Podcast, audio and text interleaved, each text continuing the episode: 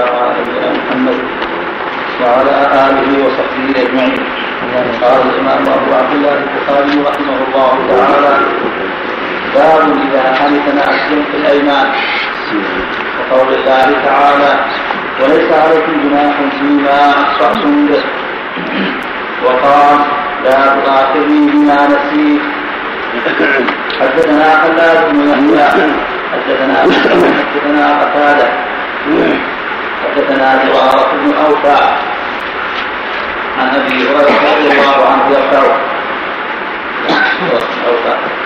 نعم من أوفى يغلطون كثير من أبي أوفى وغلط الشرح بن أبي أوفى نعم. الشرح بن أبي أوفى إلا غلط وغلط بن أوفى أما عبد الله بن أبي أوفى الصحابي فذاك بن أبي أوفى الصحابي. أما هذا هو بدون أبي. نعم. حدثنا زهير بن أوفى عن أبي هريرة رضي الله عنه يرفعه قال إن الله تجاوز لأمتي عما وسوست أو حدثت به أنفسها ما لم تعمل به أو تكلم. حدثنا عثمان بن الحيثم أو محمد عنه عن ابن جويد قال سمعت ابن شهاب يقول حدثني حدثني عيسى بن طلحة أن عبد الله بن عمرو بن العاص رضي الله عنهما حدثه أن النبي صلى الله عليه وسلم بينما هو يخطب يوم النحر. قام اليه رجل فقال كنت احسب يا رسول الله كذا وكذا. ثم قام آخر فقال يا رسول الله كنت احسب كذا وكذا لهؤلاء الثلاث. فقال النبي صلى الله عليه وسلم افعل ولا حرج لهن كلهن يومئذ فما سئل عن شيء إلا قال افعل افعل ولا حرج. حدثنا أحمد بن يونس حدثنا أبو بكر عن عبد العزيز بن رفيع عن عطاء عن ابن عباس رضي الله عنهما قال قال رجل للنبي صلى الله عليه وسلم زرت قبل أن أرمي قال لا حرج قال آخر حلفت قبل أن أفتح؟ قال لا حرج قال آخر ذبحت قبل أن أرمي؟ قال لا حرج حدثني إسحاق. وهذا كله يبين لنا هذا يبين لنا توسعة الشريعة وسماحتها في هذه الأمور وأن الإنسان إذا فعل الشيء غلطا ونسيانا لم يتعمده فإنه لا يؤاخذ بذلك. لقول الله جل وعلا وليس عليكم جناح فيما أخطأتم به ولكن ما تعمدت قلوبكم. قل ربنا لا تؤاخذنا إن نسينا أو أخطأنا قال الله قد فعلت. فإذا قال والله لا يكلم فلان أو والله لا يزور فلان أو عليه الطلاق لا يزور فلان أو عليه الحرام لا يزور فلان أو لا يكلم فلان. ثم نسي. فكلمه ناسيا فلا حنث عليه. ويمينه باقية لأنه يتعمد. أو كلمه يظنه غير فلان اشتبه عليه. غلط يحسبه أنه فلان وليس بفلان. كذلك. وهذا عام اليمين والطلاق التحريم على الصحيح. قال بعض أهل العلم إن هذا خاص باليمين فقط أما الطلاق والتحريم فلا. والصواب أنه عام لأن الأدلة عامة. وليس عليهم جناح فيما اخطاتم به ربنا لا تؤاخذنا إن نسينا أو أخطأنا. فلا فالنصوص عامة. فلا يقع الحنث وإذا كان معصية لم يقع الإثم وهكذا. مثل لو أفطر في رمضان ناسيا فلا إثم عليه. أو ظن غروب الشمس واجتهد بسبب الغيوم وظن أن الشمس قد غربت فأفطر فلا إثم عليه. لكن متى تبين أن الشمس لم تغرب؟ قضى ذلك اليوم لأنه بان أنه من رمضان ولم يكمله. بان أنه في النهار. عند جمهور أهل العلم من جهة الحكم. وهكذا لو وسوس وقع في قلب الشيء ولم يتكلم وسوس انه يطلق أو وسوس انه يحرم أو وسوس انه يحلف ولكن ما جرى شيء. فإن هذا يعفى عنه. قوله صلى الله عليه وسلم إن الله تجاوز عن أمتي ما حدث به انفسها ما لم تعمل أو تكلم. فلو عزم انه يطلق ولكن ما ما تكلم ولا كتب شيء. راح يكتب فلم يكتب. أو أراد يتكلم فلم يتكلم. فإنه لا يقع شيء في ذلك لأنه من محل القلوب من وساوس الصدور ومن حديث النفس حتى يكتبه أو يتكلم به. وهذا من رحمة الله عز وجل لأن الإنسان قد يغضب ويعزم على الطلاق أو على العتق أو على التحريم ثم يرجع ولا يتكلم بشيء. يريد الله بكم اليسر وجعل عليكم الدين من حرج. نعم. الحكم واحد على الصحيح. لا ما ما هناك دليل واضح. التفريق ما عليه دليل. كما فعل بعض الحنابلة ما عليه دليل. نعم. على غير نعم على غير الحديث يقول هم بحسنه وهم بسيئه خلف لا ما يخالف هذا. لكن فضل الله في مسألة الحسنات زيادة أجر. إذا هم بحسنة فلم يعملها كتب الله له حسنة. أما إذا هم بالسيئة ولم يعملها ما يكون عليه شيء. هذا الطريقة هذا قاعدة. حتى يفعل. نعم. فإذا فعل السيئة كتبت واحدة. فإن تركها من أجل الله كتبت له حسنة. نعم. الدنيا لأربعة نفر الحديث الآخر نعم. الحديث الآخر الذي يقول الدنيا لأربعة نفر. رجل أتاه الله مالا والآخر على الطريقة ماشي. نعم. لأن الذي قال الثالث الذي أعطاه الله مالا ولم يعطه علما فهو لا يتقي لا يتقي فيه ربه ولا يصل فيه رحمه ولا يعلم الله فيه حقا وبأخبث المنازل والرابع لا أعطاه الله مالا ولا علما ويقول لو كان مثل فلان لعملت فيه قال فهما في الوجه سواء. لأن هذا بتصميمه وعلى الباطل وحرصه عليه لو قدر. هذا مو حديث نفس. نعم. انما الاعمال بالنيات نعم. صلى الله عليه وسلم. نعم. نعم. اكل وشرب وشرب فلا فلا شيء عليه نعم. الذي ياكله ناسي وصائم نعم لا شيء عليه. لا كفارة ولا قضاء. واذا جامعه ناسي. نعم. إذا جامع الصحيح كذلك الصحيح كذلك.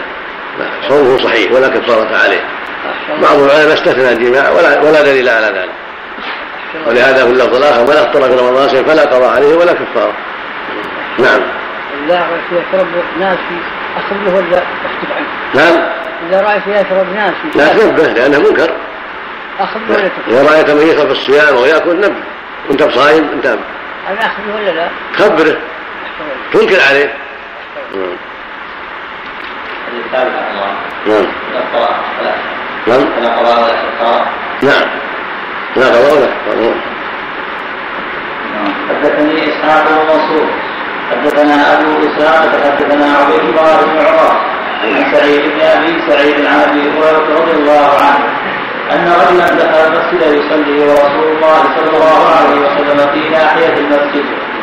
فجاء فسلم عليه فقال له ارجع فصلي فإنك لم تصلي فرجع ثم سلم فقال وعليك ارجع فصلي فإنك لم تصلي. قال في الثالثه فأعلمني. قال إذا كنت إلى الصلاة فأسبغ الوضوء ثم استقبل القبلة فكبر واقرا بما تيسر معك من القرآن. ثم ارجع حتى تطمئن راكعا ثم ارفع راسك حتى تعتدل قائما. ثم اسجد حتى تطمئن ساجدا. ارفع حتى تستوي وتطمئن جالسا ثم اسجد حتى تطمئن ساجدا ثم ارفع حتى تستوي قائما. ثم افعل ذلك في صلاتك كلها. الشاهد من هذا أنه لم يأمره بإعادة ما مضى لجهله.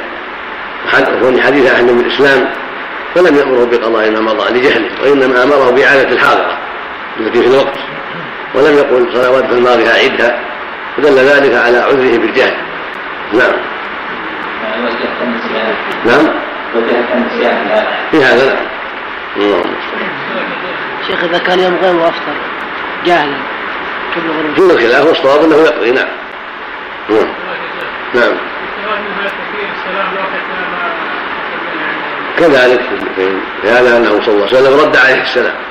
كل ما جاء وسلم رد عليه مع أنه يشاهده عنده فدل على أن إذا شغل عن أخيه بشيء صلاة أو غيرها ثم سلم عليه يرد عليه السلام. ويقول سلمت عليكم سلام الرجل هذا صلى ثم سلم فرد عليه النبي ثم راح ذهب يصلي ثم جاء فسلم فرد عليه ثم ذهب وصلى ثم جاء فرد عليه. نعم. حدثنا عطاء بن ابي المغراء حدثنا علي بن مسلم عن هشام بن عروة عن ابي عن عائشة رضي الله عنها قالت من هذا لو صلى خلف الصف. جاء اياه وسلم عليه ودخل في الصف. ثم لما صلى ما تيسر سلم عليه لا حرج في ذلك. بعض الناس قد يستنكر هذا ويقول بدعة هذا لا لا وجه له.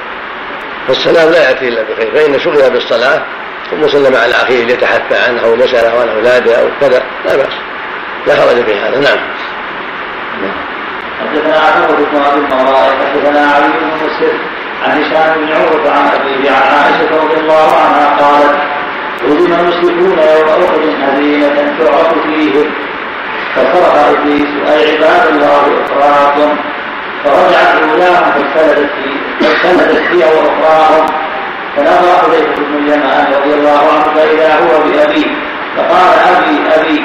قالت فوالله من حجزوا حتى قتلوه. فقال حذيفه رضي الله عنه غفر الله لكم. قال عروة فوالله ما زالت في حذيفة منها بقية حتى لقي الله حدثني يوسف بن موسى. وذلك أن أباه دخل في قتال والتبس الناس يوم أحد لما دخل الجيش الخيل من مؤخر المسلمين واضطرب الناس. فكاد يقتل بعضهم بعضا من شدة الاضطراب والاختلاط. كان الإمام مع الناس. فالتبس أمره وقتله بعض الناس. يحسب انه من المشركين. فقال غفر الله له يقول ولده حذيفة. نعم. اللهم المستعان حدثني يوسف بن موسى حدثنا أبو أسامة قال حدثني عوف عن قياس ومحمد عن أبي هريرة رضي الله عنه. قال قال النبي صلى الله عليه وسلم من أكل ناسيا وهو صائم فليتم صومه فإنما أطعمه الله وسقاه. حدثنا آدم بن أبي إياس حدثنا ابن أبي ذئب عن الزهري عن الأعرج عن عبد الله بن محينة رضي الله عنه قال صلى بنا النبي صلى الله عليه وسلم فقام في الركعتين الأوليين قبل أن يجلس فمضى في صلاته. فلما قضى صلاته انتظر الناس تسليمه فكبر وسجد قبل أن يسلم ثم رفع رأسه ثم كبر وسجد ثم رفع رأسه وسلم. وهذا يبين أن ترك التشهد الأول نسيانا لا يضر الصلاة إنه يرفع عن ذلك. وعليه سجود السهو فإذا قام التشهد الأول ناسيا فإنه يكمل صلاته ويسجد سجدة للسهو سواء كان إماما أو منفردا. والمأمون تابع للإمام وهذا النسيان أسقط عنه هذا الجزء الواجب وجبره سجود السهو.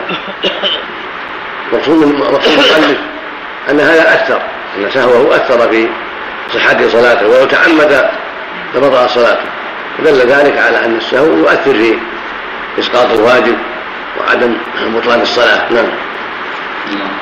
حدثني إسحاق بن إبراهيم. سمع عبد العزيز سمع عبد العزيز بن عبد الصمد حدثنا حدثنا منصور عن إبراهيم. عن إبراهيم عن عقبة عن ابن مسعود رضي الله عنه. أن نبي الله صلى الله عليه وسلم صلى بهم صلاه الظهر فزاد أو نقص منها. قال رسول الله ادري إبراهيم والامام علقمه قال قيل يا رسول الله أقصرت الصلاة أم نسيت؟ قال وماذا؟ قالوا صليت كذا وكذا. قال فسجد بهم سجدتين. ثم قال هاتان السجدتان لمن لا يدري زاد في صلاته أم نقص فيتحرى الصواب فيتم ما بقي ثم يسجد سجدتين. وهذا جاء مفسرا في اللفظ الثاني وأنه قام إلى خامسة. فلما سلم من الخامسة في العصر وسوس الناس سألهم ما شأنكم؟ قالوا قالوا صليت خمسا يا رسول الله. فثنى رجليه واستقبل القبلة وسجد سجدتين للسهو عليه الصلاة والسلام. وقال لهم إنه لو حدث في الصلاة شيئا ما تقوم به ولكن البشر أنسى كما تنسون. وإذا نسيت فيكشفون ودل ذلك على أن الإنسان إذا نسي شيء من صلاته فزاد أو نقص إن زاد فلا حرج عليه الزيادة لأنها نسيان. وعليه سجود السهو كما لو صلى الظهر أو العصر أو العشاء خمسا أو المغرب أربعا أو الفجر ثلاثا ناسيا فإنه يسجد السهو فقط. وكذا لو نقص سلم من اثنتين في المغرب أو الظهر أو العصر أو سلم من ثلاث رباعية فإنه ينبه فيكمل. ثم إذا كمل وسلم سجد سجدة السهو بعد السلام. السنة يكون بعد السلام إذا كان سلم عن نقص ركعة أكثر في قصة اليدين. في صلاة النبي صلى الله عليه وسلم في سلام النبي صلى الله عليه وسلم في إحدى صلاتي العشي الظهر والعصر. سلم من اثنتين. ثم قام فنبه. فلما نبه كمل صلاته. ثم سلم ثم سجد سجد سجد السهو ثم سلم عليه الصلاة والسلام. يسلم. من الصلاة وإذا سجد السهو سلم أيضا من سجود السهو. نعم. سجود السهو واجب. نعم. نعم. حدثنا الحميدي حدثنا سفيان حدثنا عمرو بن دينار اخبرني سعيد بن جبير قال قلت ابن عباس رضي الله عنهما قال حدثنا أبي بن كعب رضي الله عنه أنه سمع رسول الله صلى الله عليه وسلم يقول لا تؤاخذني بما نسيت ولا تؤاخذني من امري عسرا قال كانت الاولى من موسى نسيانا قال ابو عبد الله كتب الي محمد بن بشار حدثنا معاذ بن معاذ حدثنا ابن عون عن الشعبي قال قال البراء بن عازب رضي الله عنه وكان عندهم ضيف لهم فامر اهله أن يذبحوا قبل ان يرجع لياكل ضيفهم فذبحوا قبل الصلاه فذكروا ذلك للنبي صلى الله عليه وسلم فأمره أن يعيد الذبح فقال يا رسول الله عندي عناق جذع عناق لبن هي خير من شاة له فكان ابن عون يجلس في هذا المكان عن حديث الشعبي ويحدث عن محمد بن سيرين بمثل هذا الحديث ويقف في هذا المكان. ويقول لا أدري أبلغت الرخصه غيره أم لا؟ رواه أيوب عن ابن سيرين عن أنس عن النبي صلى الله عليه وسلم. حدثنا سليمان بن حرب. جاء في الرواية الأخرى التصريح بأنها لن تجزع عن احد بعده. من أو ورده بالنيار ذبح قبل صلاة العيد يوم النحر. ظن أن اليوم يجزي فيه الذبح قبل الصلاة. فأخبره النبي صلى الله عليه وسلم شاة شاة لحم ما تجزي في الضحية. فقال يا إن عندي جذعة من المعز هي خير من شاتي لحم. قال اذبحها ولن تجزى عن أحد بعدك وصار من خصائصه. رضي الله عنه. نعم. والمعنى أن المعز لا يجزي فيها إلا الثني. وهي مسنة التي تم أما الجهل الضال فيجزي الجدع الذي مضى له نصف سنة لأنه بإذن الله أسرع نموا وتربية من الناس فالجدع منه يقوم مقام الثني من الناس نعم. ولهذا في الحديث الآخر لا تذبحوا إلا مسنة إلا أن تأسر عليه فتذبحوا جدعة من الضأن نعم رواه مسلم نعم حدثنا سليمان بن حرب حدثنا شعبة عن الأسود بن قيس قال سمعت جندب رضي الله عنه قال شهدت النبي صلى الله عليه وسلم صلى يوم عيد ثم خطب ثم قال من ذبح فليبدل مكانها ومن لم يكن ذبح فليذبح بسم الله.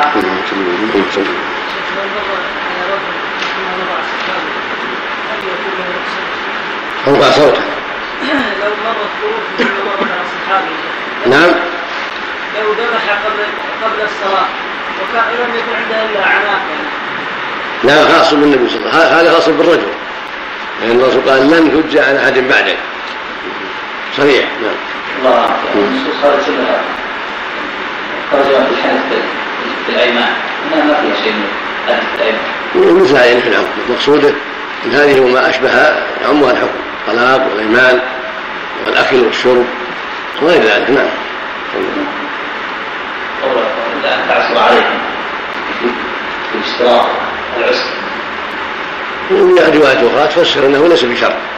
لأن أمره يضحي من الله صلى الله عليه وسلم. نعم. باب جميل الغموس ولا تتخذوا أيمانكم دخلا بينكم فتزل قدم من بعد ثبوتها وتذوقوا السوء بما صددتم عن سبيل الله ولكم عذاب عظيم. دخلا أثرا وخيانة. حدثنا محمد بن مقاتل. أخبرنا النور أخبرنا أشرف حدثنا الفراس قال سمعت الشافعي عن عبد الله بن عبد رضي الله النبي صلى الله عليه وسلم قال الكبائر الاشراك بالله وعقوق الوالدين وقتل النفس واليمين الغموس. واليمين الغموس هي التي يقتطع بها مال أخيه بغير حق. قال بعض العلم معناه أنها تغمسه في الاثم ثم في النار. نعوذ بالله باب قول الله تعالى ان الذين يشترون بعهد الله وايمانهم ثمنا قليلا. في كلام على احد اليمان. قتل اليمان. ابو أبو حليفة. كلام هذا سم نعم. ارفع الصوت يا أخي. ما لها كفارة. يمين غموس اسمها أعظم. اسمها أعظم. هي كفارة تكون فيما هو أسهل. وهو الحلف في المستقبل. لا يفعله ثم فعله. أو تركه ثم أو لا يفعل ففعل أما اليمين الغموس فهي عظيمة. إذا وقع فيها عليه التوبة إلى الله ورد الحق إلى أهله. فلو قال مثلا والله ما عندي لك شيء. هو عنده الشيء. أقبضه مثلا ألف ريال أو أكثر أو أقل ثم طلبه الحق فقال ما عندي لك شيء ولا أقرضتني ولا عنده بينة قد أحسن به الظن ولا أشهد عليه. فحلف أني ما عندي لك شيء هذه يوم الغموس هذا من جنس هذا من أمثالها فإذا هداه الله يرد الحق إلى صاحبه ويتوب إلى الله ويكفي نعم. نعم. نعم. عرض قال له مالي عندك حق نعم. إذا عرض عرض بالقول قال له ما لك عندي حق وهو كاذب ولا صادق؟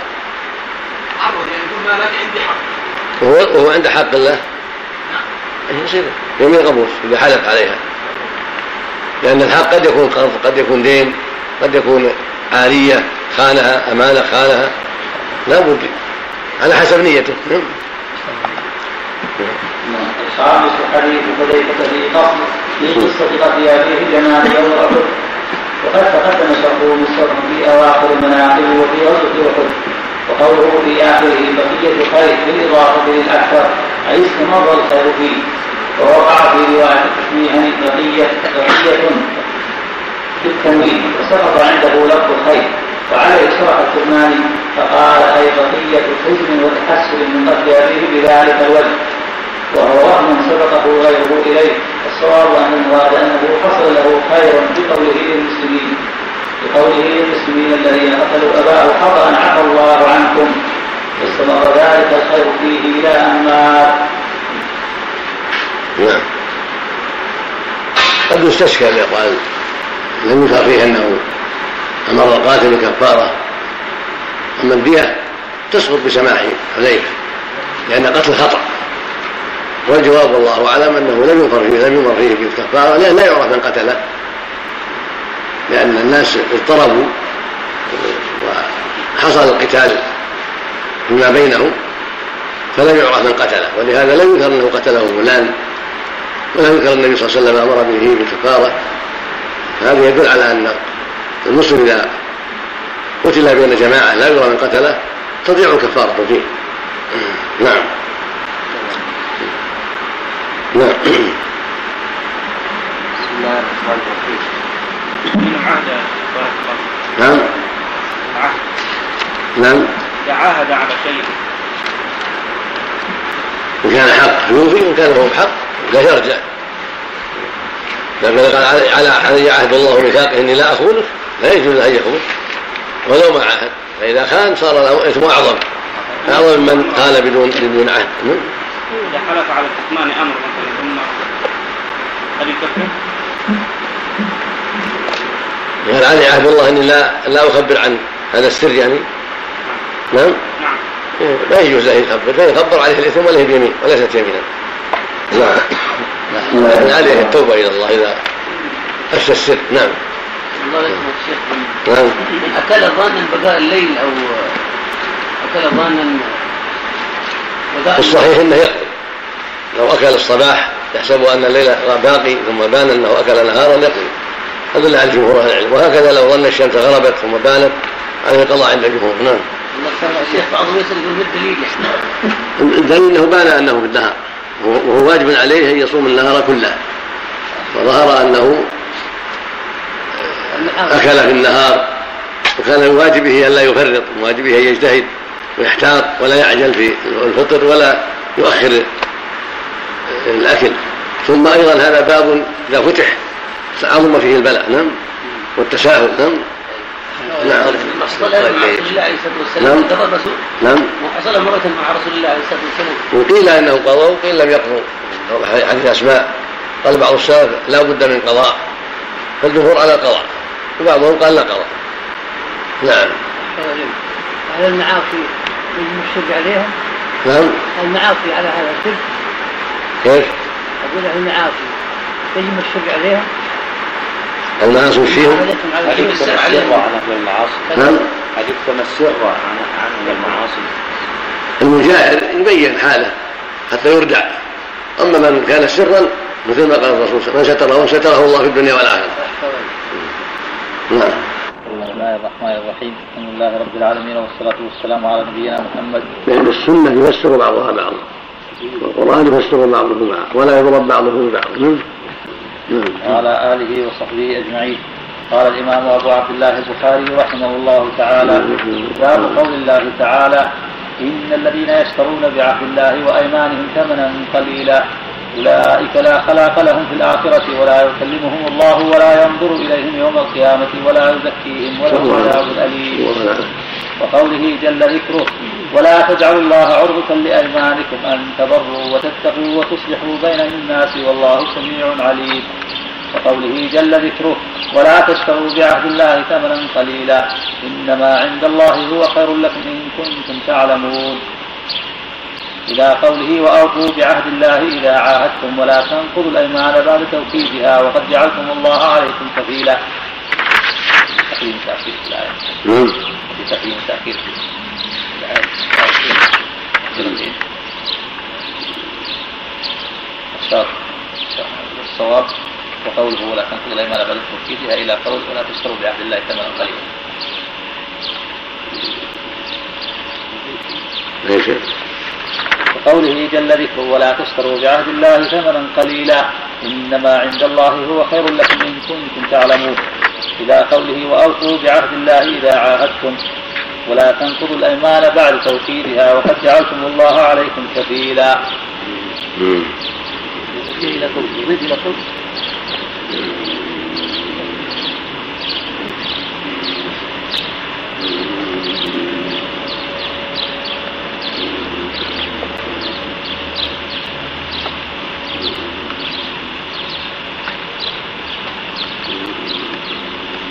نعم. تقديم التقييم نعم. نعم. حدثنا موسى بن إسماعيل. حدثنا أبو عوانه عن الأعمش عن أبي وائل عن عبد الله رضي الله عنه. قال قال رسول الله صلى الله عليه وسلم من حلف على يمين صبر يقتطع بها مال امرئ مسلم لقي الله وهو عليه غضبان. فأنزل الله تصديق ذلك. إن الذين يشترون بعهد الله وأيمانهم ثمنا قليلا. إلى آخر الآية. فدخل الأشعث بن قيس فقال ما حدثكم أبو عبد الرحمن؟ فقالوا كذا وكذا. قال في أنزلت. كانت لي بئر في أرض ابن عم لي. فأتيت رسول الله صلى الله عليه وسلم. فقال بينتك أو يمينك؟ قلت إذا يحلف عليها يا رسول الله. فقال رسول الله صلى الله عليه وسلم من حلف على يمين صبر وهو فيها فاجر يقتطع بها مال امرئ مسلم لقي الله يوم القيامة وهو عليه غضبان. صلى الله يعني كندا في بلاده بلاد قومه؟ اليمن في اللفظ الآخر إنه رجل فاجر لا يبالي ما حلف عليه ليس لك إلا ذلك شاهداك أو يمينك والمعنى أنه ليس للمدعي إلا اليمين عند عدم البينات المثبتة لدعواه. ولو كان المدعى عليه فاجرا كافرا خبيثا ليس له يأخذ ما في يده بغير حق. ولهذا قال في اللفظ شاهداك أو يمينك.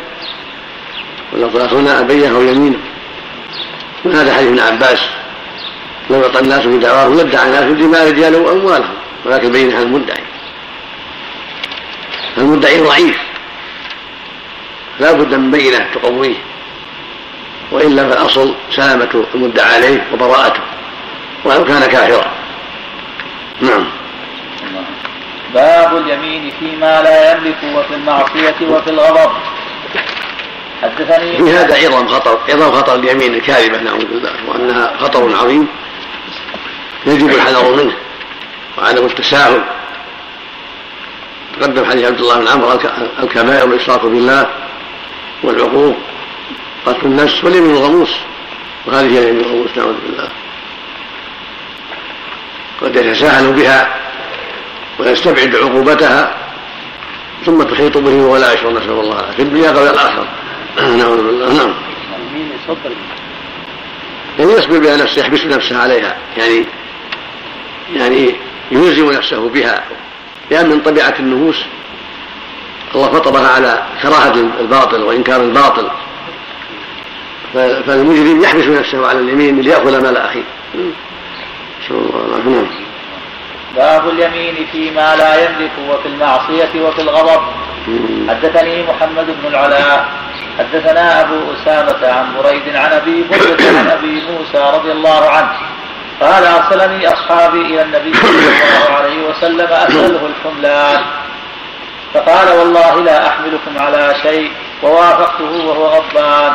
فلما أتيته قال انطلق إلى أصحابك فقل إن الله أو رسول الله صلى الله عليه وسلم يحملكم. حدثنا عبد العزيز حدثنا إبراهيم عن صالح عن ابن شهاب وحدثنا الحجاج حدثنا عبد الله بن عمر النميري حدثنا يونس بن يزيد الأيلي قال سمعت الزهري قال سمعت عروة بن الزبير وسعيد بن المسيب وعلقمة بن وقاص وعبيد الله بن عبد الله بن عتبة عن حديث عائشة رضي الله عنها زوج النبي صلى الله عليه وسلم حين قال لها أهل الإفك ما قالوا؟ فبرأها الله مما قالوا. كل حدثني طائفة من الحديث فأنزل الله إن الذين جاءوا بالإفك العشر الآيات كلها في براءة فقال أبو بكر الصديق رضي الله عنه وكان ينفق على مصطح لقرابته منه. والله لا أنفق على مصطح شيئا أبدا بعد الذي قال لعائشة فأنزل الله ولا يأتل أولو الفضل منكم والسعة أن يؤتوا أولي القربى. الآية قال أبو بكر رضي الله عنه بلى والله إني لأحب أن يغفر الله لي. فرجع إلى مصطح النفقة التي كان ينفق عليها وقال والله لا أنزعها عنه أبدا. فرجع إلى فرجع فرجع إلى مصطح النفقة التي كان ينفق عليها عليه. التي كان ينفق عليه. وقال والله لا أنزعها عنه أبدا. ويروي هذا فضل الصديق رضي الله عنه ومسارعته في الخيرات. مع مع, مع ما فعل مصطح ولكنه سباق رضي الله عنه الخير ولهذا رد إليه نفقته. ولا انزل عنه ابدا لما سمع الله يقول ولا يأتل يعني لا يحلف. اولو الأرض منكم والسعه أن يؤتوا القربى والمساكين يعني يحسنوا إليه ويعطوهم نعم الله المستعان. نعم. حدثنا أبو معمر حدثنا عبد الوارث. حدثنا أيوب عن القاسم عن زهد قال كنا عند أبي موسى الأشعري رضي الله عنه. فقال أتيت رسول الله صلى الله صلى الله عليه وسلم في نفر من الأشعريين. فوافقته وهو غضبان. فاستحملناه فحلف أن لا يحملنا. ثم قال والله إن شاء الله لا أحلف على يمين فأرى غيرها خيرا منها. إلا أتيت الذي هو خير وتحللتها. إن حللتها بالكفارة وغير الآخر إلا أتيت الذي خير وكفرت عن يميني نعم. الله وهذا يبين لنا مثل ما تقدم. ما ينبغي الإنسان أن يلج في يمينه. يقول أنا حلفت مثل ما يفعل بعض العامة يحسب أن حنفه ينكر لا. يحلف بالله أنه ما يصل فلان ولا يزور فلان ولا يعطي فلان عطية ولا ولا من ولده أو من أخيه أو من أقاربه. ثم يلج في اليمين. لا لا تلج في اليمين. ارجع. ارجع إلى الصواب.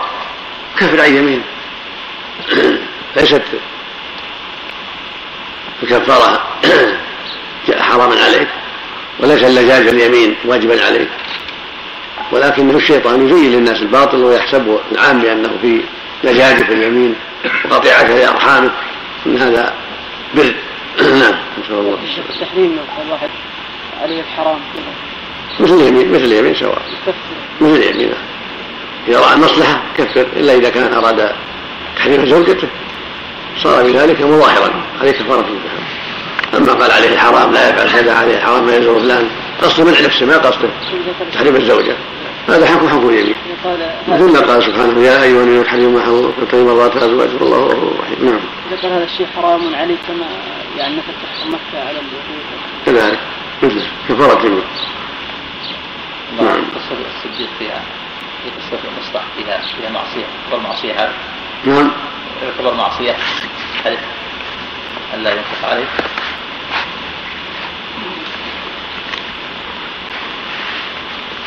قد لا تعتبر معصية لأن يظهر أنه لما أظهر الدعوة الخبيثة ورمى حائزة ما رماها به صار فاسقا ليس أهلا لأن يحسن إليه لكن إن كان يؤمر بالعمل والكسب شاب الأمر. فهو من باب الإحسان من باب الصلة التي لا تلزم الصديق لأن مصلحا أولا بعيد وثانيا في الإمكان يعمل ويكتسب. ولها أسباب أخرى. ما ما هناك دليل واضح على وجوب النفقة على الصديق. إنما هو من باب التكرر من باب الإحسان. فلما سمع ما قال منه قطعها عنه فلما نزلت الآية ردها إليه. نعم. وليست صلاة الرحم كلها واجبة. فيها الواجب وفيها المستحب. نعم. ترجمة في المعصية. ما يكون مثال نعم. الترجمة فيها وفي المعصية. باب باب باب اليمين فيما لا يملك وفي المعصية وفي الغضب. نعم. نعم. الحكم عام. ما يلزم يكون قصد بذلك فعل الصديق. نعم. باب القياس يعني. نعم. نعم. شيخ نعم. جائز الفعل انه يبدأ اول بالتكفير؟ نعم. أقول جائز انه أول شيء يبدأ بالتكفير والعمل أو يعمل ويكفر نعم. أقول يعني جائز هذا. وهذا جاء في الرواية فكفر عن فات الذي هو خير في الأخرى فات الذي خير وكفر عن يمينه. في بعضها ثم ات الذي هو خير يقدم كفارة الأمر واسع. نعم. باب إذا قال والله لا أتكلم اليوم فصلى أو قرأ. أما هو النهار لا بد يبدا بالكفاره نعم. نعم. باب إذا قال من قبل يتماسك نعم. نعم. لا بد من الهدى. أما الظهار مخير. نعم. وإذا بدا بها كان أفضل فكيف لا ثم اتي الذي هو خير. نعم. باب إذا قال والله لا أتكلم اليوم فصلى أو قرأ أو سبح أو كبر أو حمد أو هلل فهو على نيته. وقال النبي صلى الله عليه وسلم أفضل الكلام أربع سبحان الله والحمد لله ولا إله إلا الله والله أكبر. وقال أبو سفيان كتب النبي صلى الله عليه وسلم إلى هرقل تعالوا إلى كلمة سواء بيننا وبينكم.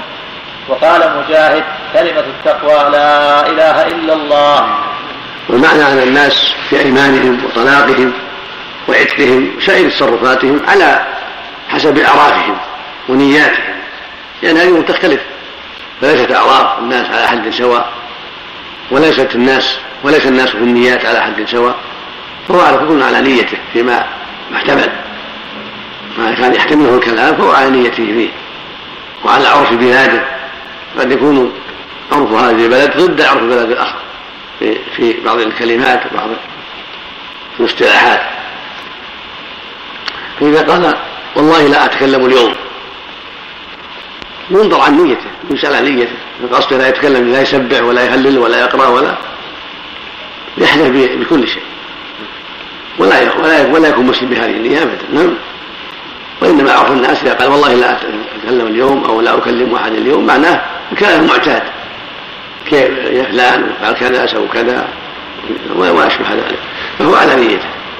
فلو كان قصده أنه لا يسبح ولا يهلل نعم فهي يمين يجب تركها لأنه يلزم أن يقرأ الفاتحة يلزم أن يكبر في الصلاة يلزم أشياء واجبة عليه. فعليه كفارة اليمين. ولكن في الغالب أنه مراد الكلام العادي ما فلان أو ما يكلم فلان الكلام العادي المعروف ولهذا سمى النبي صلى الله عليه وسلم بالتسبيح الكلام أفضل الكلام. سبحان الله وسمى الرب جل وعلا قرآنه كلاما. يريد أن يبدل كلام الله. وإن أحد وإن أحد من سمع حتى يسمع كلام الله. وكتب النبي إلى هرقل تعالى لا كلمة سمى الآية كلمة. إلى غير هذا نعم. المقصود أن الأمور تفسر بالنيات وبالأعراف جميعا. نعم. نعم. يجوز له الشخص إنما يحلف انه يتكلم يوم كامل. نعم. يجوز له أن يحلف انه يتكلم يوم كامل. وما ينبغي ما ينبغي أن يتكلم أن يحلف هذا الحلف إذا كان أراد الكلام العادي يكره ذلك. أما إذا أراد الكلام اللي فيه رد السلام وفيه التسبيح وفيه قراءة القرآن المواجبة هذا حرام منكر يجب أن يحلف لكن إذا أراد كلاما عاديا مو مو واجب كره له ذلك. مثل ما أنكر النبي على بني إسرائيل أن نذر لا يتكلم وأن يقف في الشمس. نعم. حدثنا ابو اليمان أخبرنا شعيب عن الزهري قال أخبرني سعيد بن المسيب عن أبيه رضي الله عنه. قال لما حضرت أبا طالب الوفاة جاءه رسول الله صلى الله عليه وسلم فقال قل لا إله إلا الله كلمة أحاج لك بها عند الله. حدثنا سماها كلمة سماها كلمة. نعم. وهذا الحديث احتج بالعلماء على أن الكافر الذي لا يقول لا إله إلا الله وينكرها إذا قالها عند الموت حكم بإسلامه. ولهذا طالبه النبي صلى الله عليه وسلم أن يقولها.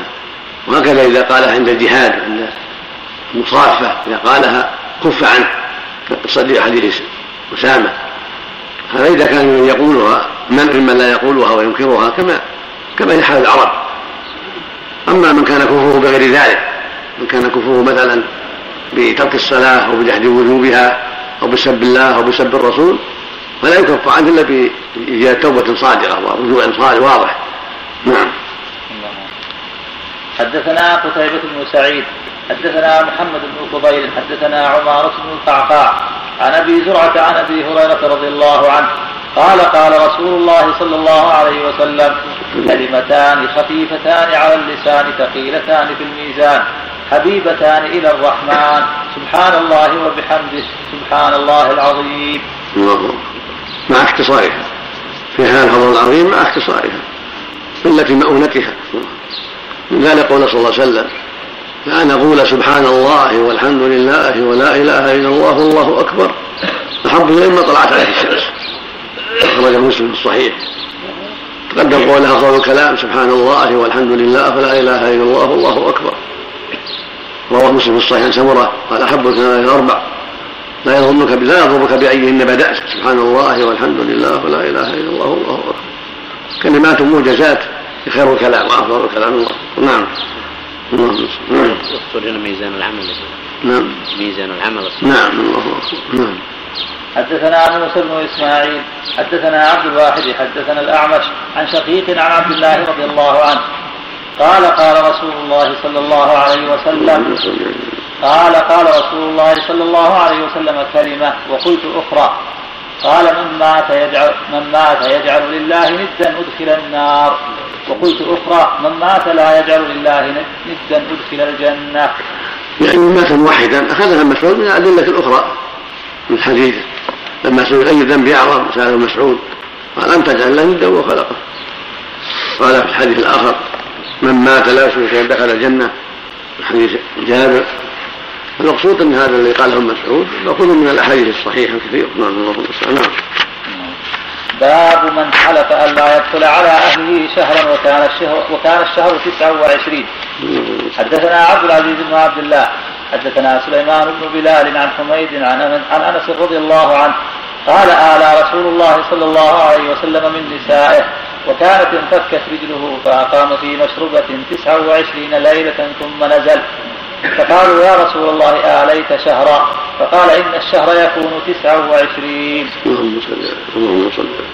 باب إذا حلف أن لا يشرب نبيذا فشرب طلاء أو سكرا أو عصيرا لم يحنث لم يحنث في قول بعض الناس وليست هذه بأنبلة عنده. حدثني علي سمع عبد العزيز بن أبي حازم. أخبرني أبي عن سهل بن سعيد أن أبا أسيد صاحب النبي صلى الله عليه وسلم حدثنا حدثني علي سمع عبد العزيز بن أبي حازم. أخبرني أبي عن سهل بن سعد أن أبا أسيد رضي الله عنه صاحب النبي صلى الله عليه وسلم أعرس. فدعا النبي صلى الله عليه وسلم لعرسه فكانت العروس خادمهم. فقال سهل هل تدرون ما سقته قال أنقعت له تمرا في ثور من ليل حتى أصبح عليه فسقته إياه. وهذا داخل كما تقدم. العرف. حلف حنس اليمين على حسب العرف. لا يشرب نبيذا. فشرب نبيذ ما يسمى نبيذ عندهم حنس. وما لا يسمى نبيذ عندهم لا يحنس به. نعم. الإيلة نعم. الإيلة خاص ولا؟ نعم. الإيلة. اللهم صل وسلم. باب إذا حلف أن لا يشرب نبيذا فشرب طلاء أو سكرا أو عصيرا لم يحنث. لم يحنث في قول بعض الناس وليست هذه بأنبلة عنده حدثني علي سمع عبد العزيز بن أبي حازم. أخبرني أبي عن سهل بن سعيد أن أبا أسيد صاحب النبي صلى الله عليه وسلم حدثنا حدثني علي سمع عبد العزيز بن أبي حازم. أخبرني أبي عن سهل بن سعد أن أبا أسيد رضي الله عنه صاحب النبي صلى الله عليه وسلم أعرس. فدعا النبي صلى الله عليه وسلم لعرسه فكانت العروس خادمهم. فقال سهل هل تدرون ما سقته؟ قال انقعت له تمرا في ثور من ليل حتى أصبح عليه فسقته إياه. وهذا داخل كما تقدم. العرف حلف حنس اليمين؟ على حسب العرف لا يشرب نبيذا. فشرب نبيذ ما يسمى نبيذ عندهم حنس وما لا يسمى نبيذ عندهم لا يحنس به. نعم. الإيلة نعم. الإيلة خاص ولا عام؟ نعم. الإيلة آلة من أهله جهرا زوجات من زوجاته يعني إيه من زوجاته يعني يجوز المسلم. نعم. يعني يجوز يرى مصلحة في ذلك نعم. نعم. لكن لا يجي على أربعة أشهر. لا يزيد على أربعة أشهر. مثل ما قال سبحانه الذين يؤمنون من النساء تربصوا أربعة أشهر. أربعة فأقل يجوز إذا رأى المصلحة في ذلك نعم. خدمة نعم. أو خدمة امرأة أبا أسيد مع الحجاب إما كان قبل الحجاب ولا بعد الحجاب لكن مع التستر قدمت لهم الطعام قدمت لهم مع التستر يجوز. وهو وجد عنه الباهجة تقدم كل شيء مع التستر إذا كانت مؤمنة نعم. تحضر الطعام وتحضر الحطب وتعطيهم الماء وتلم لهم كل شيء. نعم. نعم. اللهم محمد بن المقاتل أخبرنا عبد الله أخبرنا إسماعيل بن أبي خالد عن الشافعي عن عكرمة عن ابن عباس رضي الله عنهما عن سودة زوج النبي صلى الله عليه وسلم ورضي الله عنها قالت ماتت لنا شاة فدبغنا مسكها ثم ما زلنا نم ثم ما زلنا ننبذ فيه حتى صارت شنا. تقدم انه لا بأس بدبغ جلد الميته واستعماله في اليابس والرب. لهذا الحديث وأشبهه. نعم. نعم. تسمية ما ينبل فيه. نعم. وتسمية ما ما ينبل فيه في المسك هذا تسمية نبيذ يعني مطلقا سواء كان عصير. سواء كان عصير أو غيره. مثل تمر ينبذ في ماء مثل زبيب ينبذ مثل بشر مثل أشياء أخرى ينبذونها في الماء حتى يحلو. لأن بعض الماء قد يكون همات لا يصلح. فينبذون في هذا حتى يحلو ويشربه الإنسان طي- طيبا. نعم. يحنث لو شرب فيه إذا نعم. إذا حلف لا يشرب نبيذا. إذا كان يسمى نبي إذا كان في عرفه يسمى نبي. نعم. باب إذا حلف أن لا يعتدم فأكل تمرا بخبز نعم. وما يكون منه الأذن نعم. حدثنا حدثنا محمد بن يوسف حدثنا سفيان عن عبد الرحمن بن عابس عن أبيه عن عائشة رضي الله عنها قالت ما شبع آل محمد صلى الله عليه وسلم من خبز برد مأجور ثلاثة أيام حتى لحق الله. إن ثلاثة أيام تباعا الله أكبر. كما تقدم في رواية أخرى اللهم المستعان. وهذا مما يدل على تقدرهم وعدم عنايتهم بهذه المآكل والطيبات وأنهم يأكلون ما تيسر وما يعلق قوتهم يكتفون بذلك ولا يتكلفون. قد يكون لهم الطعام الطيب واللحوم في بعض الأحيان قد يكون التمر في بعض الأحيان قد يكون اللبن في بعض الأحيان قد يكون الشعير في بعض الأحيان هكذا كانت حالهم على حسب التيسير. اللهم المستعان قال ابن كثير أخبرنا سفيان حدثنا عبد الرحمن نعم. عن أبيه. عندي حتى لحق بالله نعم. مثل مثل ما نعم. قال ابن كثير أخبرنا سفيان حدثنا عبد الرحمن عن أبيه أنه قال لعائشة رضي الله عنها بهذا حدثنا قتيبة عن مالك عن إسحاق بن عبد الله بن أبي طلحة أنه سمع التعليق. طلع كثير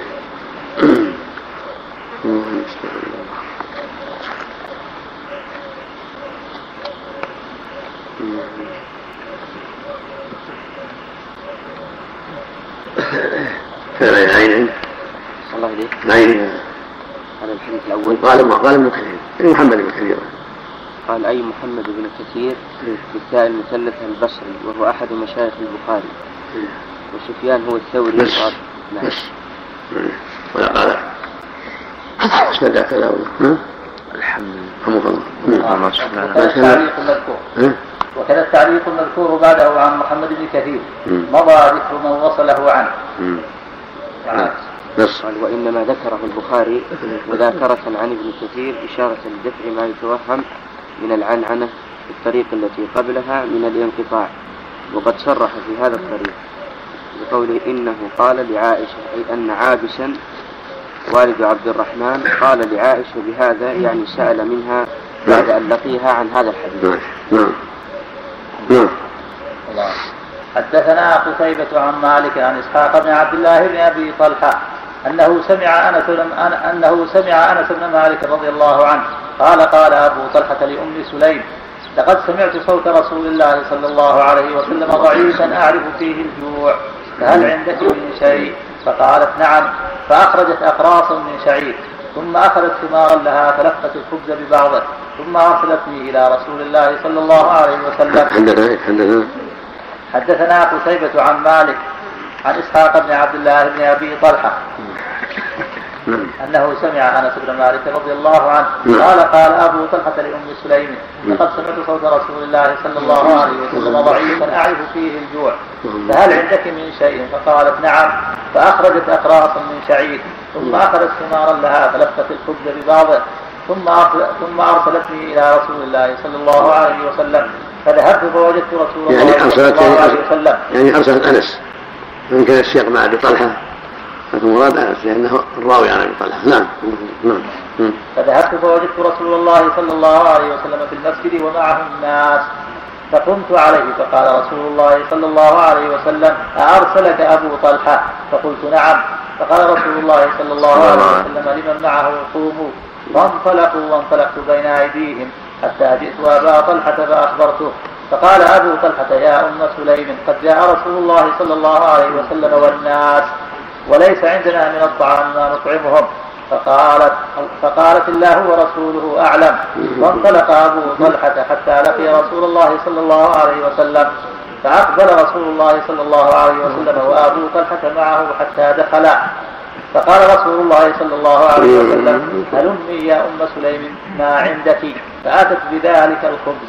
قال فأمر رسول الله صلى الله عليه وسلم بذلك الخبز ففت. وعصرت أم سليم حكة لها فادمته ثم قال فيه رسول الله صلى الله عليه وسلم ما شاء الله أن يقول ثم قال أذن لعشرة. فأذن لهم فأكلوا حتى شبعوا ثم خرجوا. ثم قال أذن لعشرة. فأذن لهم فأكل القوم كلهم وشبعوا. والقوم سبعون أو ثمانون رجلا. وهذه من آيات الله معجزه به عليه الصلاة والسلام. وسبق لهذا نظائر كثيرة. في بركة الطعام. وفيه من الفوائد انه لا مانع من تجزئة الناس اما لضيق المكان أو قلة الطعام. لا ما- لا مانع يجزأوا كان المكان ضيقا أو كان الطعام قليلا. فيجزأون جماعة بعد جماعة. والله أنزل فيه البركة. هذا الخبز اللي مع أنس حمله أنس. ولفت له أنزل الله فيه البركة. حتى شبع من هؤلاء الجماعة سبعون أو ثمانون. وهذا له نظائر كثيرة عليه الصلاة والسلام. الله جعل فيما يدعو فيه من البركة الخير العظيم. جعله معزة ظاهرة لصدقه فيما جاء به عليه الصلاة والسلام. نعم. اللهم التمر. نعم. ترجمة فأكل تمرا بخبز. يعتبر ما فعله تم- تمت الترجمة؟ نعم. من المت- من المؤلف مثال من المؤلف يعني أو هذا من المؤلف يعني لأن هناك هذا يختلف على حسب العرف. إذا كان ما له نية على حسب العرف. ومن كان له نية فهو على نيته. وأما إذا كان ما له نية فعلى العرف. إذا كان له عرف ما يرى أن ال- ال- ال- أن التمر إدام ولا يعتبره إدام الخبز ما يكون حادثا. نعم إلا بالأدم التي تعرفونها نعم. نعم. نعم. القصة ظاهرة الالتزام يعني نعم. أقول هنا ظاهرة القصة هي الالتزام يعني التزام السمع يعني نعم. هذا الخمس نعم. نعم. باب النية في الأيمان. طبعا صف كم؟ صف كم؟ 520 نعم نعم 520 يقول بقي عندك حديث. بقي واحد. بقي حديث يقول عندك لا. ما في نعم. المبين نعم. نعم. ما يرجع في اللغة إلى قضية الإدامة؟ هذه مسائل تت- تتعلق بالعرف عرف الناس في بلادهم قبائلهم نعم. ونيات النية مقدمة. ثم العرف نعم. يعني ولو كان مخالف نعم. ولو كان موافق للغة نعم. يعني. ولو ولو في اللغة. إذا كان هو عرفهم ما, ما, ما يخاطب صلى الله وسلم على نبينا محمد وعلى آله وصحبه قال الإمام البخاري رحمه الله تعالى. تفسير مخ معك تفسير؟ ها؟ ما يخالف. أقول لا يجوز عدم فضلهم ما يخالف. نعم البخاري. نعم. باب النية في الأيمان. حدثنا قتيبة بن سعيد قال حدثنا نعم. حدثنا قتيبة بن سعيد قال حدثنا عبد الوهاب قال سمعت يحيى بن سعيد يقول أخبرني محمد بن إبراهيم أنه سمع علقمة بن وقاص الليثي يقول سمعت عمر بن الخطاب رضي الله عنه يقول سمعت رسول الله صلى الله عليه وسلم يقول إنما الأعمال بالنية وإنما وإنما لامرئ ما نوى فمن كانت هجرته إلى الله ورسوله فهجرته إلى الله ورسوله ومن كانت هجرته إلى دنيا يصيبها أو امرأة يتزوجها فهجرته إلى ما هاجر إليه. بسم الله. اللهم صل وسلم هذا الحديث أصل من الأصول العظيمة. قد افتتح به المؤلف كتابه صحيح وجعله مقام الخطبة. قال الشافعي رحمه الله إنه يدخل في سبعين بابا من العلم. هذا العظيم هذا الحديث العظيم في الحقيقة هو شطر الإسلام. يعني الإسلام شيئان نية وموافقة للشريعة. هذا يتعلق بالنية. وحديث عائشة من عمل عمل ليس عليه وهو رد يتعلق بالشق الثاني. فكل عمل يفعله المسلم يتقرب به إلى الله عز وجل لا بد لا بد فيه من هذين الأمرين النية والموافقة للشريعة. حديث عمر يتعلق بالنية وحديث عائشة برواياته يتعلق بموافقة الشريعة. إنما الأعمال بالنيات وإنما لكل امرئ ما نوى واللفظ الآخر بالنية وإنما لامرئ ما نوى. فجميع أعمالنا التي نتعبد بها ونتقرب بها إلى الله لا تصح إلا بالنية الخالصة لله سبحانه وتعالى مع نية العبادة. نعم. اللهم باب إذا أهدى ماله على وجه النذر والتوبة حدثنا أحمد بن صالح قال حدثنا ابن قال أخبرني يونس عن ابن شهاب قال أخبرني عبد الرحمن بن عبد الله عن عبد الله بن كعب بن مالك وكان قائد كعب في بني في بنيه حين عمي. عليك شيخ نعم. العيني العيني أخبرني عبد الرحمن بن عبد الله بن كعب بن مالك. ما يخالف دون ايضاح زياده ايضاح نعم. مم. نعم. نعم وكان وكان من بنيه حين عمي وكان قائد وكان قائد وكان قائد كعب من بنيه حين عمي قال سمعت كعب بن مالك يقول في حديثه وعلى الثلاثة الذين خلفوا فقال في آخر حديثه إن من توبتي أن أنخلع أن أنخلع من أن أنخلع من بالنص بالنص. أن أنخلع من مالي صدقة إلى الله ورسوله. فقال النبي صلى الله عليه وسلم أمسك عليك بعض مالك فهو خير لك. واحتج به العلماء على أنه ينبغي المؤمن الا يتصدق بماله كله بل يبقي له شيئا لحاجته. كما أمر النبي كعبا قال له يجزئك الثلث. المقصود أن ينبغي المؤمن أن يكون له شيء يكفيه الحاجة إلى الناس يكفيه ويمنعه من الحاجة إلى الناس ولا يصدق بماله ويبقى كلا على الناس. اللهم إلا يكون له كسب يقوم بحاله كما فعل الصديق وأنفق أمواله كلها إذا كان له كسب فلا بأس. نعم. باب إذا حرم طعاما وقوله تعالى يا أيها يا أيها النبي لم تحرم ما أحل الله لك؟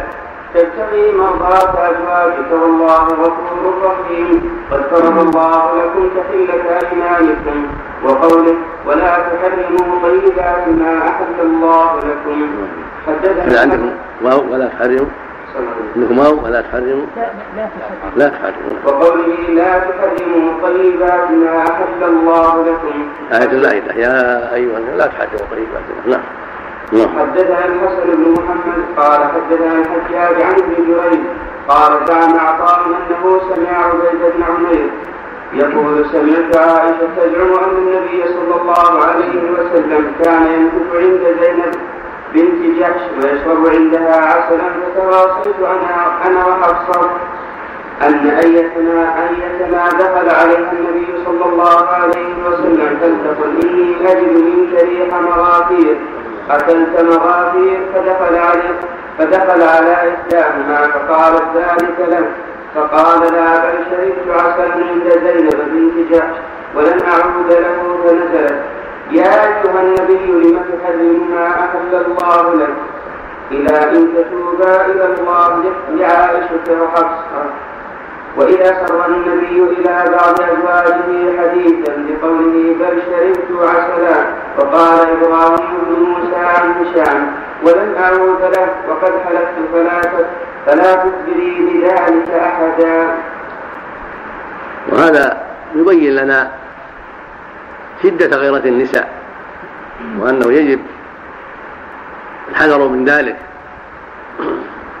والتيقظ لذلك فإن النبي صلى الله عليه وسلم كان يشرب عسل عند زينب فغارت من ذلك عائشة وتواصت مع حفصة أن تقول له شيئا يمنعه منه وكان يكره الرائحة الكريهة فقال تعالى إنا وجدنا منك ريح مغافير ونبت له رائحة كريهة. فقال ما, ما أكلت مغافير ولكنه عسل. باللفظ الآخر نحل رعاة نحل نحل نحله العرفق يعني لعلها رعت من هذا الشجر الذي فيه الرائحة. فلهذا حلف أن لا يعود إليه. وفي اللفظ في رواية أخرى أن كان أن ذلك كان بسبب ماريا فالحاصل أن الله جل وعلا قال يا أيها النبي لم تحرم ما الله؟ تبتغي مرات ازواجك والله غفور رحيم. قد فرض الله لكم تحله ايمانكم هذا من لطفه سبحانه وتعالى. إذا حرم الإنسان شيئا مما أحل الله له كطعام أو شراب أو جارية أو كلام فلان كفاه كفاره اليمين إذا قال عليه الحرام ما ياكل طعام فلان عليه الحرام ما ياكل الطعام الفلاني والله ما ياكل الطعام الفلاني والله ما يكلم فلانا والله ما يزور فلانا. كل هذه الأيمان في الغالب تقع من الغضب فيكفرها كفاره اليمين. قد فرض الله تحلة ايمان هكذا لو قالت المرأة زوجي علي حرام أو تقول لزوجها أنت علي حرام. يكفيها كفاره اليمين لانها ظهار لها. إنما الظهار للرجال ولن الله من نسائه نعم. نعم. ولن أعود اليه نعم. الحديث ما في لفظ التحريم. لا في رواية والله كان نزل منزلة التحريم نعم. أو كان في بعض الروايات ربما في بعض الروايات قال الشارح عليه. ما تعرف شيء من الروايات ولن أعود إليه ما في تحريم ولا حلف. نعم. الحديث هنا ما في تحريم ولا حلف. لا فيه حلف طلع الحلف. حلف. نعم. باب الوفاء بالنذر وقول الله تعالى يوفون بالنذر ما ذكر رواية تحريم والعيني ما ذكر رواية تحريم؟ تأملوا يعني وتأمل نعم. أو يكون نزل منزلة اليمين منزلة التحريم. نعم. يعني قال عطاء نعم. جاء معنى قال. نعم. في رواية إبراهيم بن موسى. ولن أعود إليه وقد حلف. اي نعم. نعم. باب وسائل النذر وقول الله تعالى يوفون بالنذر حدثنا يحيى بن صالح قال حدثنا فليح بن سليمان. العرب تستعمل زعم على معنيين. أحدهما زعم معنى كذب أو قال ما يظن أنه كذب. والزعم المعنى الثاني قال. مثل قول الإمام بن ثعلبة لما قدم النبي صلى الله عليه وسلم في وفد بني بكر زعم رسولك أن الله بعثك بكذا زعم رسولك يعني قال رسولك. مثل ما يقول خليل زعم يونس في كتابه زعم يونس كذا. يعني قال نعم. هذا كثير في لغات العرب. نعم. نعم هذا من تفسير الآية. نعم. حدثنا يحيى بن صالح قال حدثنا فليح بن سليمان قال حدثنا سعيد بن الحارث أنه سمع ابن عمر رضي الله عنهما يقول أولم ينهوا عن النذر إن النبي صلى الله عليه وسلم قال إن النذر لا لا يقدم شيئا ولا يؤخر وإنما يستخرج بالنذر من البخيل نعم. حدثنا خلاد بن يحيى قال حدثنا سفيان عن منصور قال أخبرنا عبد الله بن مرة عن عبد الله بن عمر رضي الله عنهما قال نهى النبي صلى الله عليه وسلم عن النذر وقال إنه لا يرد شيئا ولكنه يستخرج به من البخيل. حدثنا أبو اليمان قال أخبرنا شعيب قال حدثنا أبو زناد عن الأعرج عن أبي هريرة رضي الله عنه قال قال النبي صلى الله عليه وسلم لا يأتي آدم النذر بشيء لم يكن قدر له ولكن يؤتيه النذر إلى القدر قد قدر له. فيستخرج الله به من البخيل فيؤتى عليه ما لم يكن يؤتى عليه من قبل. نعم. نعم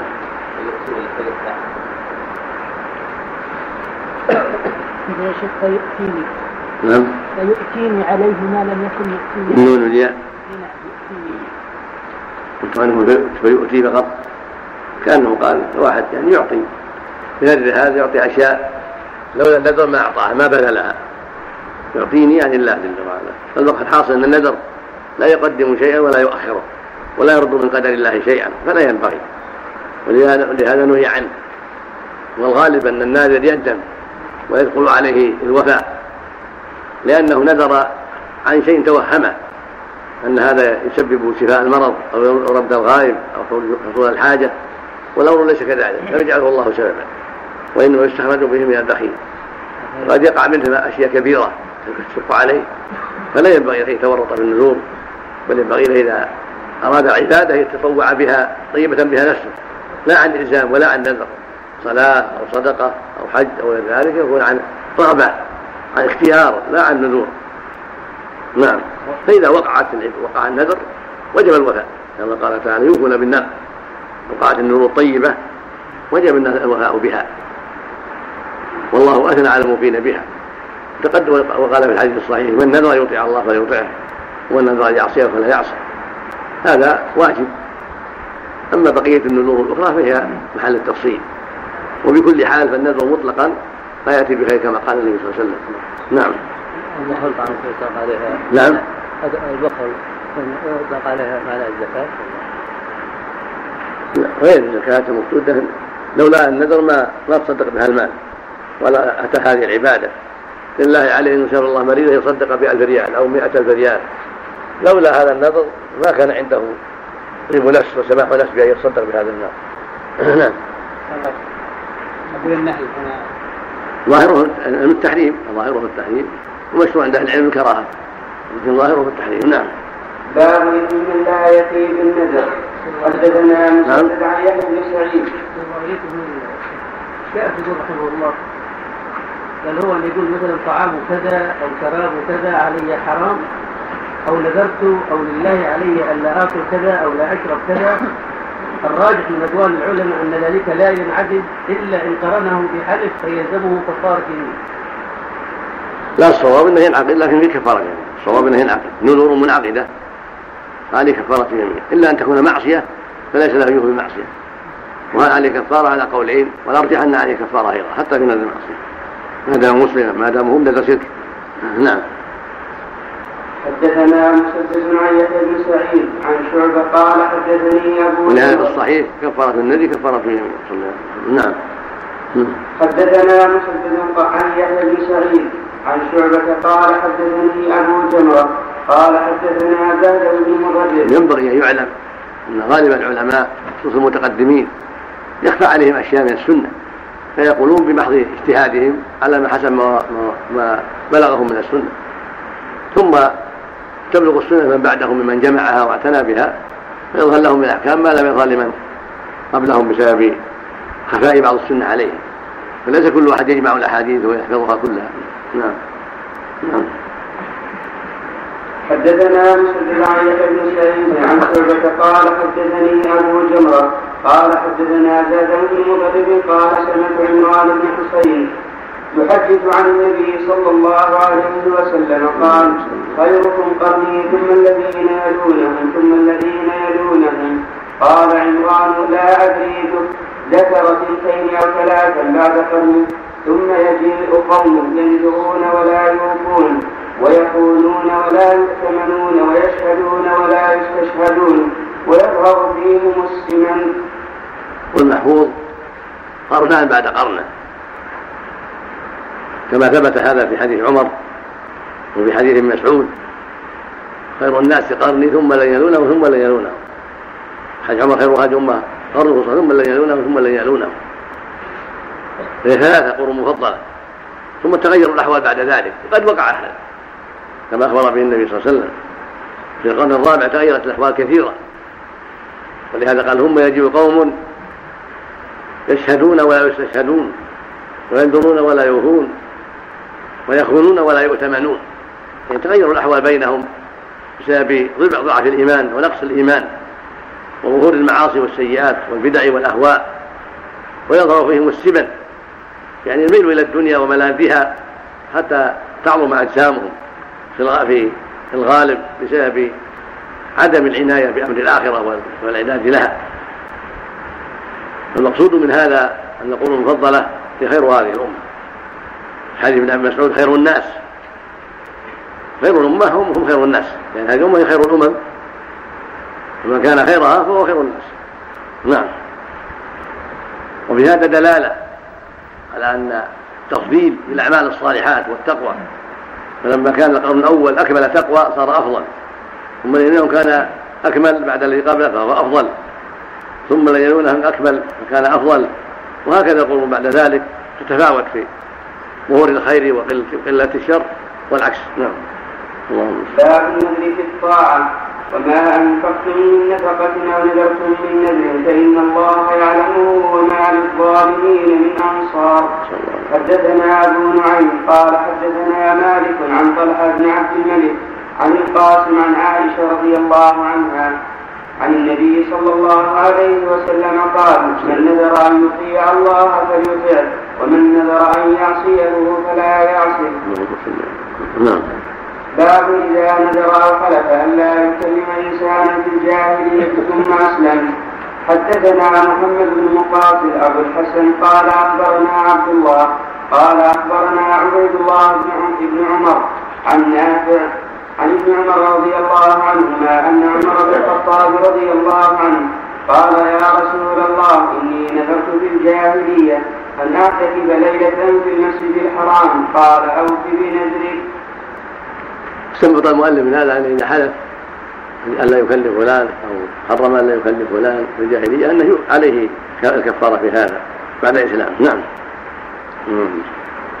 باب من مات وعليه نذر وأمر ابن عمر رضي الله عنهما امرأة جعلت أمها على نفسها صلاة بقباء فقال صل عنها وقال ابن عباس نحوه حدثنا أبو اليمان قال أخبرنا شعيب عن الزهري قال أخبرني عبيد الله بن عبد الله أن عبد الله بن عباس أخبره أن سعد بن عباده الأنصاري رضي الله عنه استفتى النبي صلى الله عليه وسلم في نذر كان على أمه فتوفيت قبل أن تقضي فأفتاه أن فأفتاه أن يقضيه عنها فكانت سنة بعد شو باب قوله؟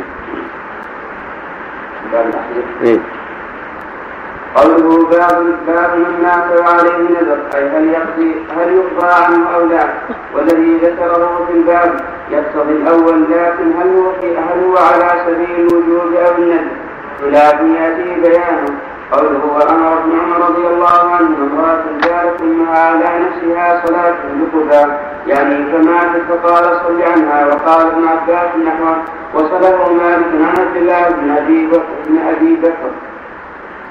أي ابن محمد بن عمرو بن حزم عن عمته أنها حدثته عن جدته أنها كانت جعلت على نفسها مشتا إلى مسجد قباء فماتت ولم تقذف فأفتى عبد الله بن عباس ابنها.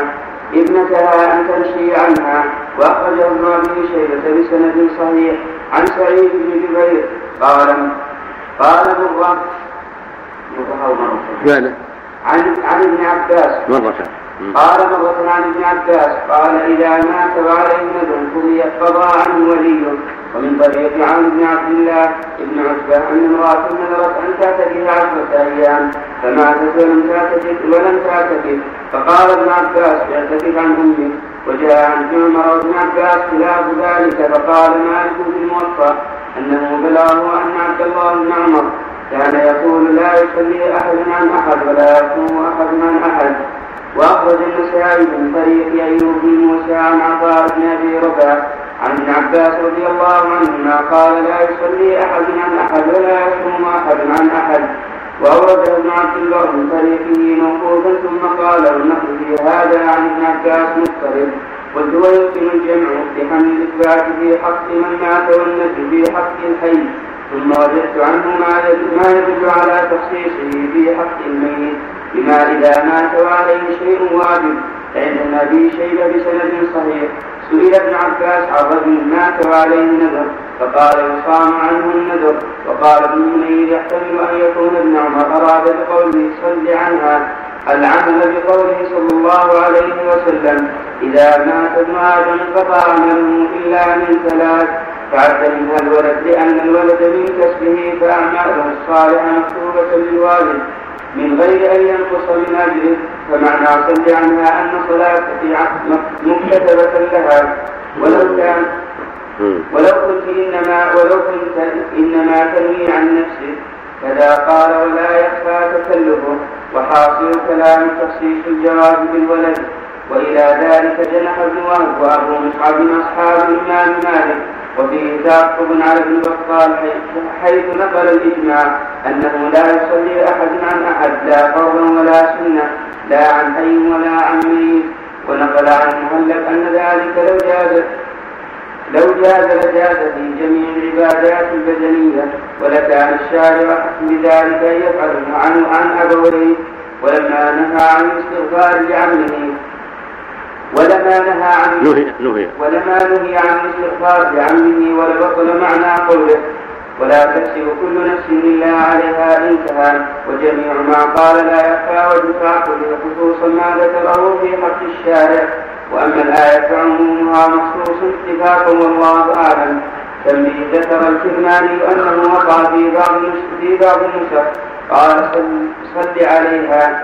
ووجه ووجهه بأن على بمعنى عن على رأي على رأي. قال والضمير غاد بلا خباب ثم ذكر المصنف حديث ابن عباس أن سعد بن عبادة استفتى في الذي كان على إنه وقد تقدم شرحه في كتاب الوصايا وذكرت من قال فيه عن سعد.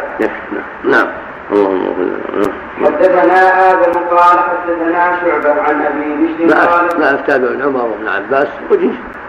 النبي صلى الله عليه وسلم من مات وعليه الصيام صام عنه وليه الصيام عبادة بدنية. فإذا صام عنه وليه في الصيام فلا يستنكر أن يصلي عنه وليه إذا نذرها ومات ولم يؤدي الصلاة المنذورة بخلاف الصلوات التي عليها غير منذورة فإنها لا يصلى عنه إن كان نسيها أو أو اختل عقله حتى تركها فلا شيء عليه وإن كان تعمد تركها فالأمر أعظم. لا يصلي أحد على أحد لعدم الدليل. لكن هذا فيما إذا نذر الصلاة صلاة ركعتين في المسجد الحرام في قباء في أي مكان. مثل الصدقة مثل الصيام. قول ابن عباس وابن عمر في هذا جيد لانهما لأنها كلها عبادة بدنية الصوم وهكذا الصلاة. النذر لما أوجبه على نفسه. قال ما قاله وليه كما في الصيام. هذا وجه ما قاله ابن عباس. وابن عمر. أما بدون ذلك فلا. نعم. لعدم الدليل. وقال بعض أهل العلم ان إن مطلقا يجوز أن يصلي عنه ويصوم عنه من باب الهدية. ولكن هذه أشياء توقيفية. لا ينبغي أن يقال فيها هكذا. فالاولى والصواب أن يقال ما جاء به الشر من مما يفعل عن الميت فعل. كالصدقة عنه والدعاء له والحج عنه والعمرة عنه. هذا جاء به الشر ووفاء الدين أما ما سوى ذلك مما لم يرد الشرع به فالأولى ترك ذلك. ومن ذلك الصلاة لم يرد الشرع بأنه يصلي أحد أحد إلا ما يتعلق بالطواف وصلاة الطواف فإنها تابعة له. أو ما جاء في أثر ابن عمر وابن عباس هذا في النذر خاصة. أما سوى ذلك وأن يقرأ عنه أو يزيل ثواب القراءة أو يصلي عنه أو يصوم عنه تطوعا هذا هو محل الخلاف بين أهل العلم والأظهر والأقرب عدم فعل ذلك. لعدم الدليل ولأن العبادات توقيفية فيقتصر فيها على ما جاء بالشرع هذا هو مذهب الشافعي وجماعه قول جيد. وأما من مات وعليه الصيام فهذا شيء واجب كرمضان أو نذر تأخر عنه فيوفى عنه. نعم. العين نقل أثر عن عمر خلافا مثل ما يقال عنه روايته نعم. يعني لو لو نذر الصلاة؟ هذا محل الخلاف بينهم. الجمهور يقولون لا يوفي بها. ومما يروى عن عمر بن عباس إنه يوفي بها. اختلف عن ابن عباس في ذلك. ابن عمر مر واختلف. عيني مر العيني. ذكر ابن عمر؟ نعم. الاثر اللي ذكره. اي عمن يقول ابن شيبه عما روي عن ابن عمر إنه صح عنه خلاف ذلك. فقال مالك في الموطأ. إنه بلغه أن عبد الله بن عمر رضي الله تعالى عنهما كان يقول لا يصلي أحد عن أحد ولا يصوم أحد. هذا اولا بلغه وبلغه ضعيفه ثانيا هذا في غير النذر لو صح. فلا فلا منافاة بين الروايتين عنه نعم. نعم. نعم.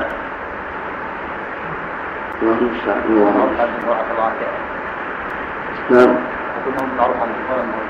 بعضهم يحكي هذا أن يقول الجمهور لكن من تأمل يظهر له أن الأكثر خلاف عليه على عدم الفعل. اللي يظهر من كلام القيم في الروح يقول الأكثرين. ولكن فيه نظر هذا نعم. نعم. نعم. الصلاة مثل الصيام لا ما هي الصيام. الصيام جاء فيه النص. ما توى عليه الصلاة عنه وليه. خلاف الصلاة نعم. حدثنا آدم قال حدثنا شعبة عن أبي بشر قال سمعت سعيد بن جبير عن ابن عباس رضي الله عنهما قال أتى رجل النبي صلى الله عليه وسلم فقال له إن أختي نذرت أن تحج وإنها ماتت. فقال النبي صلى الله عليه وسلم لو كان عليها دين كنت قاضيا قال نعم. قال فاقض الله فهو أحق بالقضاء باب الذي فيما لا يملك وفي, معصية. حدثنا أبو عاصم عن مالك عن طلحة بن عبد الملك عن القاسم عن عائشة رضي الله عنها قالت قال النبي صلى الله عليه وسلم من نذر أن يطيع الله فليطيعه ومن نذر أن يعصيه فلا يعصيه. حدثنا مسدد قال حدثنا يحيى عن حميد عن ثابت عن أنس رضي الله عنه عن النبي صلى الله عليه وسلم قال إن الله لغني عن تعذيب هذا نفسه. ورآه يمشي بين ورآه يمشي بين ابنين وقال البزاري عن حميد حدثني ثابت عن انس حدثنا ابو حدثنا ابو عاصم عن ابن جريج عن سليمان الاحول عن طاووس عن ابن عباس رضي الله عنهما ان النبي صلى الله عليه وسلم راى رجلا يطوف بالكعبه بزمام أو غيره فقطعه حدثنا إبراهيم بن موسى قال أخبرنا هشام أن ابن جريج أخبرهم.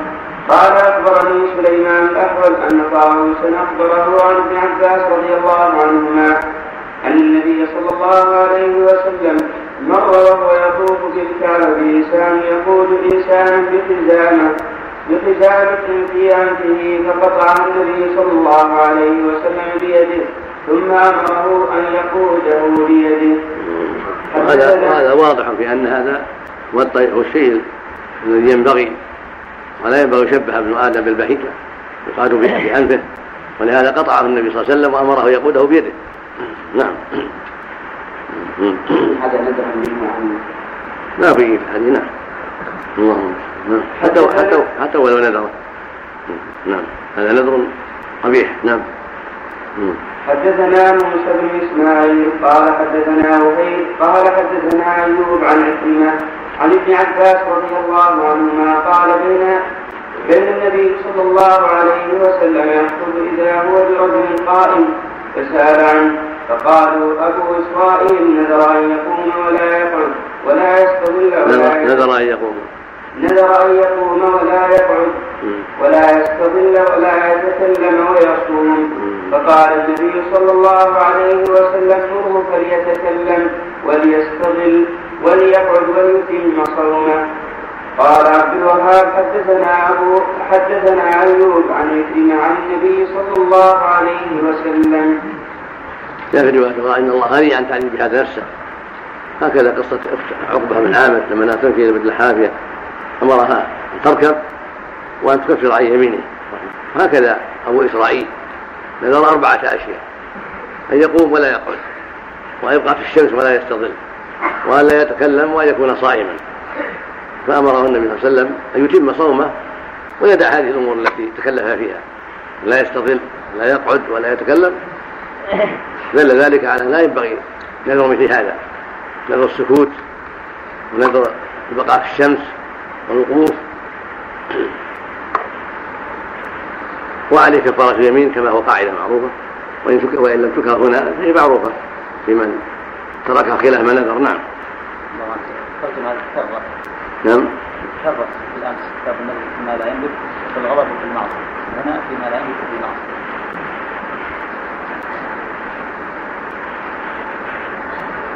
قد يكون لمزيد العناية أو أو قد يكون لمزيد العناية. ما نبه الشارع على سوى التكرار.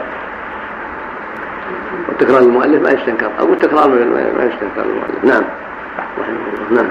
باب من ان يصوم اياما فوافق النحر أو الفطر حدثنا محمد بن ابي بكر المقدمي قال حدثنا فضيل بن سليمان قال حدثنا موسى بن عقبه قال حدثنا حكيم بن أبي قرة الأسلمي أنه سمع عبد الله بن عمر رضي الله عنهما سئل عن رجل نذر أن لا يأتي عليه يوم إلا صام فوافق يوم الأضحى أو فطر فقال لقد كان لكم في رسول الله أسوة حسنة لم يكن يصوم يوم يوم الأضحى والفطر ولا يرى صيامهما. حدثنا عبد الله ولا, ولا, ولا تدخل في صوم في نذر المؤمن لأن هو أيام منهي عنها غير داخلة في النذر نعم. بل لو نذرها عينا صار صيام نذر معصية. يدعها وعليه كفارة نعم.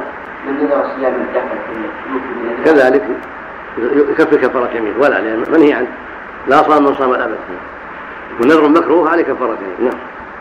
حدثنا عبد الله بن مسلم قال حدثنا يزيد بن زريع عن يونس عن زياد بن جبير قال كنت مع ابن عمر فسأله رجل فقال نذرت ان اصوم كل يوم ثلاثاء أو اربعاء ما عشت؟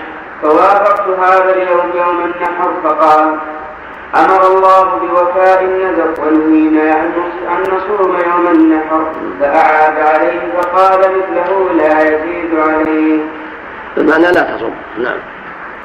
باب هل يدخل في, في الأيمان والنذور. شوف المؤلف الأول عبد الله نعم. سلمه ولا نعم. عندنا سلمة بدل مسلم إيش؟ المؤلف إيش؟ حدثنا عبد الله بن مسلم. هذا القعنبي بن مسلم بمين؟ مو سلمة؟ لا بن مسلم القعنبي. نعم. نعم. مم. النهي عن 20 أو القراءه محتمل أقل أحوال الكراهة نعم. ولا صام صام الأبد نعم. لا صام ولا أفطر ظاهره التحريم. ظاهره التحريم. وأقل أحواله الكراهة. ومن نذر عليه كفارة يمين ولا يصوم. باب ما يدخل في الأيمان والنذور والنذور الأرض والغنم والزرع والامتعه وقال ابن عمر قال عمر النبي سم. نعم. سم. نعم هذا الباب الأخير. نعم.